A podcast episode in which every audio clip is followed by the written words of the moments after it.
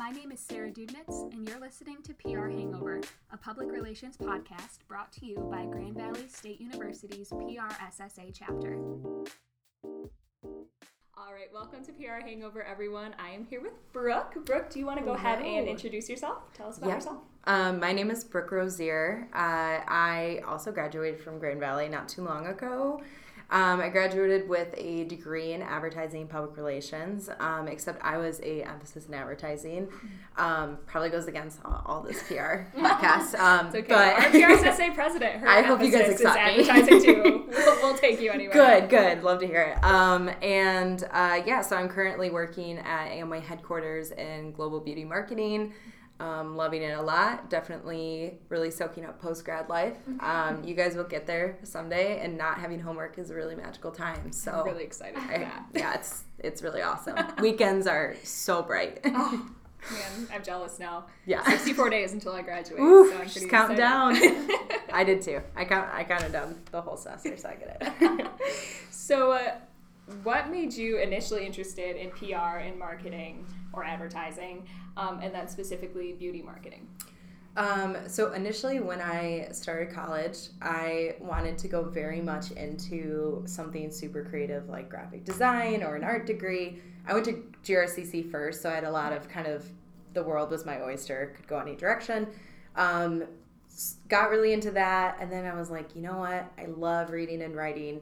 I want to be an English teacher, help people learn how to read and write. Um, what was missing in both of those equations were uh, this kind of collaborative work and I, I really love collaborative work especially like i love being surrounded by people who are so much smarter than me because there is so much to learn and definitely wouldn't get that as an english teacher definitely want to get it as a graphic designer because that's much more tactical most of the time um, and so when i found out advertising is kind of this like trifecta of people it's writing and it's creative i was like oh my god there it is Sign me up. uh, yeah, absolutely sign me up. So, um, really started to get into advertising. Absolutely love it. Um, specifically, beauty marketing. Um, I mean, that's a huge passion point for me. Has always been beauty. Um, kind of lived and breathed it. And people at Ulta know my name. It's too much sometimes, but. Um, so when I got into beauty marketing, it went from you know just being a consumer and living and breathing it to now being on the marketing side of it, it is so cool because you get to understand why things are formulated the way they are and then why they're made and how packaging can be so intentional. Um, and so definitely got into beauty marketing because not only was it my language, but there obviously was so much more to learn on that side of it. And um, I love it for that reason. It's, it's, it's cool to see just, you know, on the weekends I'm a consumer at Ulta and then I go to work and I'm like, I get to design this, you know, and, and that's a really cool thing to be a part of too. So definitely advertising for the um, kind of three elements and then beauty marketing because it's awesome. Is that That's so cool. So last night when you were talking to PRSSA, you talked a lot about how a lot of the audiences that you market to are global. Mm-hmm. Um, what are some of the biggest challenges that you faced with that, or what is that like? So working global is very fun. It's very interesting, um, and it really pushes you to be very intentional with um, how you talk, how you present yourself.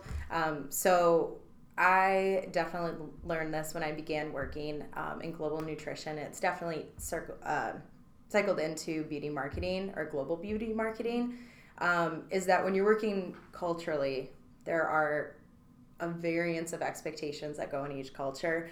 Um, specifically looking beauty wise, um, what the East finds beautiful is quite literally the opposite of what the West finds beautiful. In the West, we love like tan skin and freckles and like blonde hair, right? In the East, like if you have tan skin and freckles, you need to get out of there. So um, it's Yikes. like it's like you've ru- ruined your skin, and in the West, they're like you're glowing. Right. Um, and so the, the, there are those cultural nuances. Um, working specifically in global business, um, when you look at those differences, then it also comes down to, um, you know, especially when we work with uh, Asian markets, is it's very very formal, and there is uh, a lot of expectations. Or there are a lot of expectations with, you know, when you start the meeting, how you start the meeting, how you introduce yourself. And so um, you really have to learn, understand, and I would say the biggest thing, if if anyone listening to this wanted to go into uh, global marketing, is to really sit back, listen, and observe, um, because your coworkers who have been doing this for a long time, they know what they're doing, and so really kind of soak it in how they're um, how they are approaching everything. Um, something interesting too are not only you know you have to observe, listen, and match their uh, cultural expectations.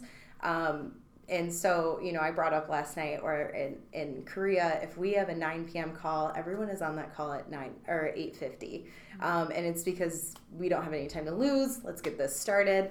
Um, alternatively, if you have a call with um, a market in South America, it's a little more um, you know, maybe we start at 9:05. We do a little long introduction. How are you? How are your How's your family? Um, and so it's those kind of cultural things that are different. It makes it very fun and interesting to have um, different global conversations too. Um, and yeah, I would definitely say to work global is such a different experience, but it's 100% worth it. Um, I, I would say when I came out of Grand Valley, especially, I was thinking entirely Western. Mm-hmm probably even more so entirely Western, a West Michigan look, yeah. you know? right. And it really pushes you to think outside of that, where um, you think outside of what is the norm of how you're seeing everything around you, mm-hmm. right? Grand Rapids, there's public transport. Not a ton of people leverage that, right? Mm-hmm. As opposed to um, in uh, bigger Asian cities where it's, uh, or bigger cities in Asia where it's like public transport is all you take, the right? Only way, right? Um, and so, really considering that as you're building products and as you're building um, web experiences, and it just helps to start to um, expand how you think about strategy and expand mm-hmm. how you think about tactics too. Um, and I think it's a great skill even to bring in if you're not uh, working in a global space, right? You still yeah. want to have that global mindset, and and unless you are literally just working on a project for West Michigan, it's good to have that kind of cultural awareness um, throughout the world and how it differs because it's going to help you build that strategy and tactics that it hits your target audience even better with how they function and how they live their life.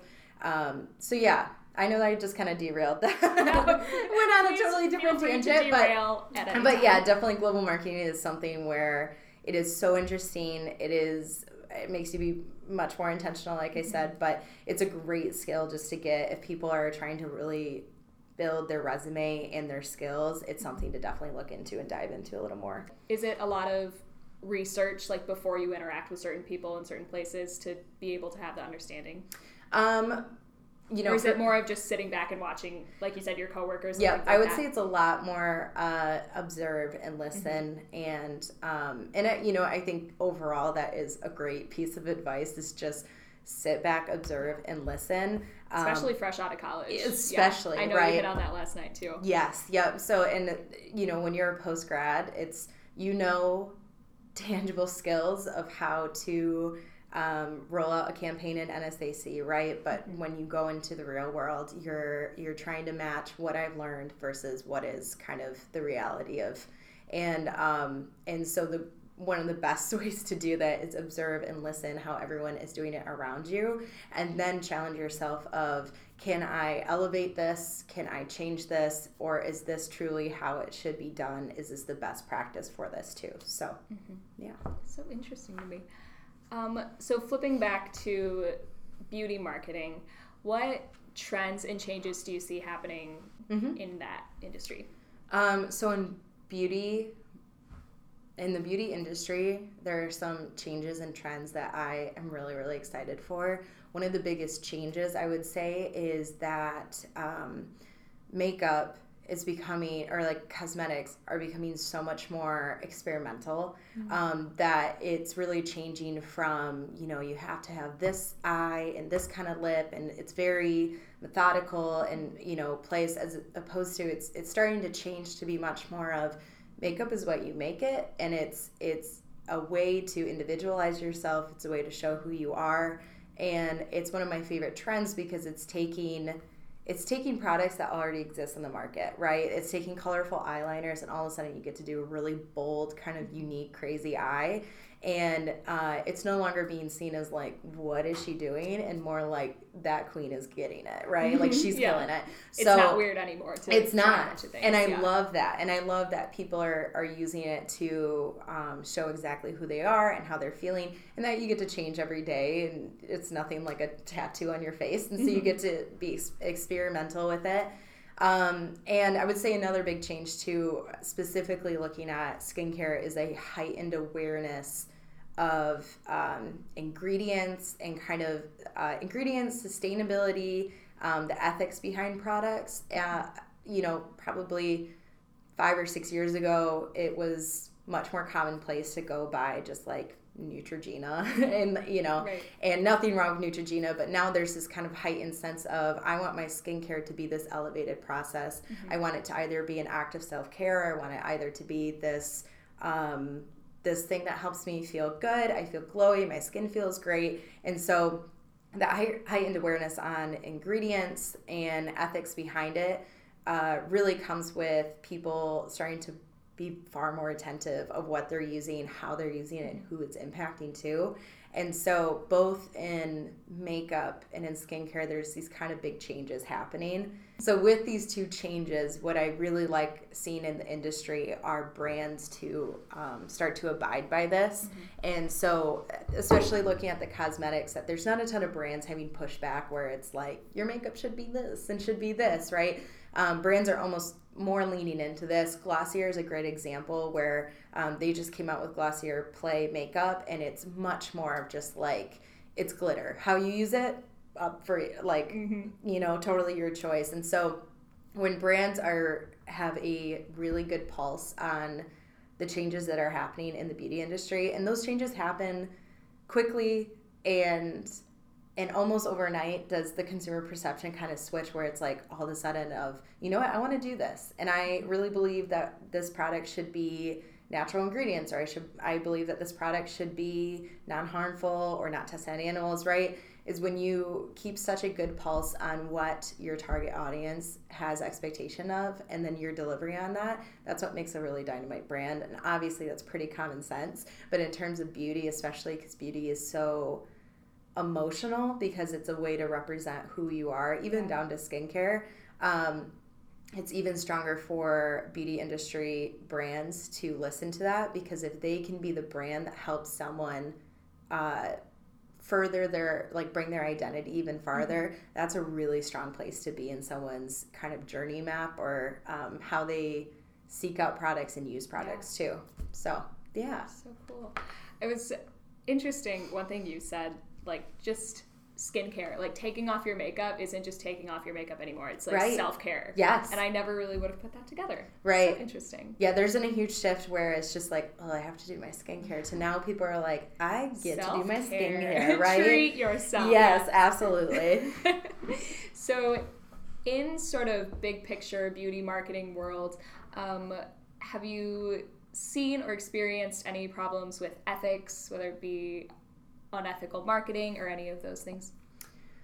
Yeah, I would say a lot of brands. I'm going to speak from a, a, personal perception real quick, mm-hmm. but um, I think a lot of brands try to ride the wave of uh, it's organic, it is clean, you know, it's all these things, and um, if it can't actually serve up to that, I, in my perception, that is very unethical. Mm-hmm. Um, even more so, I think one of the most unethical things drives me absolutely nuts is you know if you ever go to target and you see those like one dollar face masks mm-hmm. those are like criminal because it's uh it's a very cheap cheap way to get consumers and because face masks are like a huge um trend that's probably going to stick around forever, right? Yeah. Um, but because face masks are so sought after, there's a ton of just these kind of low hanging fruit brands that make very cheap face masks. Cheap face masks have cheap chemicals. Yeah. Those hurt your skin, and so that that seems very unethical to me. Where it's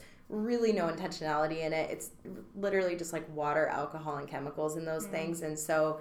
Um, like from a from an industry standpoint there's so many better brands that actually put the intention and the um, the science, the research, the ingredients into it that seem kind of just you know stupid face mask like that. Always Right, kind of like yeah. that's that's definitely unethical in terms You're of riding the self care wave. right, right, and then and then really leaning into well, it's only a dollar, but it's like yeah, but it could also burn your Right. skin. So As, as someone who has purchased those cheap face masks, I am now very sad. no more, no more no of this. more. I'm learning this so is much now an today. intervention.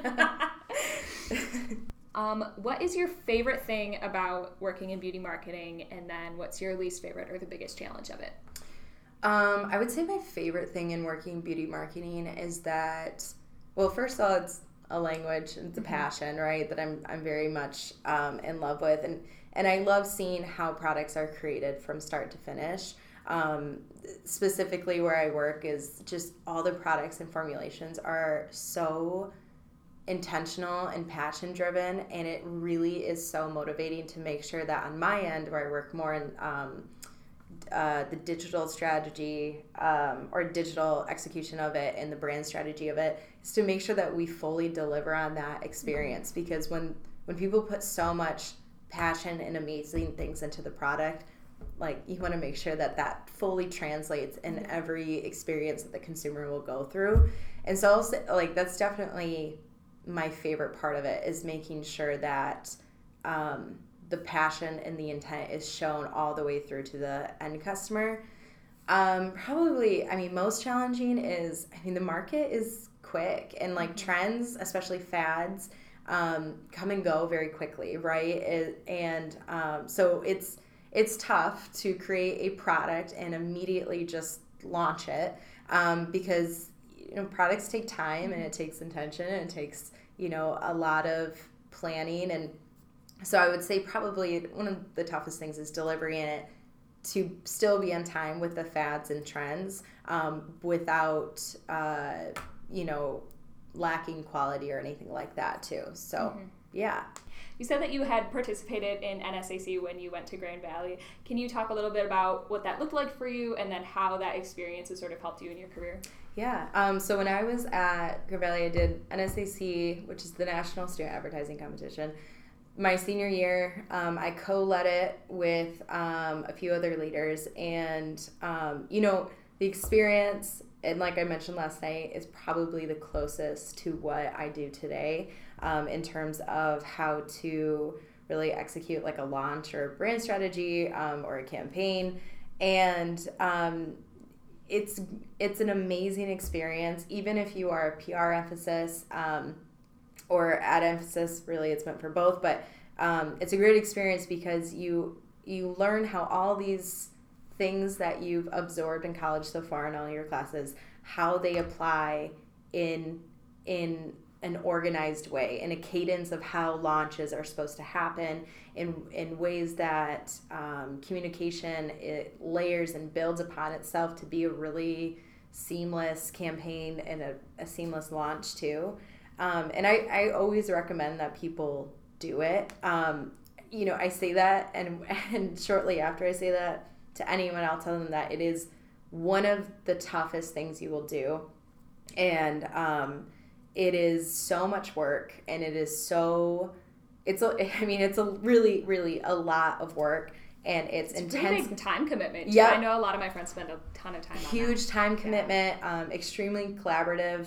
And um, you know it's really uh, if you're going to be in it you have to be so good about how you manage your time. Um, going back to my previous advice like manage your mental health. Um, and but when you get those locked down and you really learn how to do the healthy boundaries with a big project um, it's an amazing thing to do because you learn um, so much. When i graduated um, as a resume builder, it did incredible work, um, especially because in NSAC, you do pull in a lot of human centered design thinking, and um, human centered design is one of the most like sought after things, um, at least at my company. If you know how to take information, um, even at a strategic level or a strategic framework, and put it through the human centered design thinking, people are like, "That's money," um, because you're you're able to think at a much higher level that you're not thinking through tactics necessarily. First, you're thinking obviously through strategy and through uh, humans, right? Mm-hmm. So that was really um, used a lot in NSAC. And then it's also a great way of, you know, it's super reflective to how majority of our careers will go. If you go to an advertising agency, you're never making up the one big idea yourself, right? You're working with the team, the team and you are coming up with a big idea for this campaign. And so it's a great experience of how do you work in a team with coming up with creative ideas? How do you work in a team to make sure that this campaign's all coming together? And that, you know, it pushes you to at the project it it just becomes like you're doing everything you can to get it done. So if that means you have to do a little bit of other people's work or some people have to do yours, it doesn't really matter because it really just has to get done at the end, end of the day. Mm-hmm. Um, so for anyone who's doing it right now, if they're listening to the podcast, I would definitely say hang in there because the the return of investment of doing NSAC is so worth it. Mm-hmm. Um, it's a great resume builder. If you can speak to it post grad, um, you are very golden in uh, in the eyes of people who are hiring, and that really the stress of it all is is um, and the, the work of it all is very worth it. Um, and when you graduate, you're gonna and you go into a job, you're gonna feel much more uh, prepared um, because you're going to know how exactly you know you build on a strategic level and then you build on a tactical level, and so it's worth it. Hang in there for the take people that breath. are take a deep breath. Okay. Um, get a face mask and a bath bomb. Give yourself not a, a one dollar face mask. Yeah, not a one dollar face mask. But but yeah, it's definitely worth it. And um, for anyone listening who's considering doing it, I would definitely um, you know connect with uh, Robin Spring about it and talk about you know if this this is something that you could take on and if you can absolutely do it it's a great experience um, and it's a very great thing to be a part of um, so last night at PRSSA, you also gave some incredible advice that you had Thank sort you. of gathered from around your office. I was typing as fast as I could to get all of it. So I'd love for you to share some more of that. What advice would you give to yourself a couple years back? Um, so when I look back at college now, um, being a postgrad for a couple years, I would say probably the biggest advice I have for everyone is to really protect your mental health. Mm-hmm. And um, I say that because, so specifically my senior year, I bit off far more than I could chew.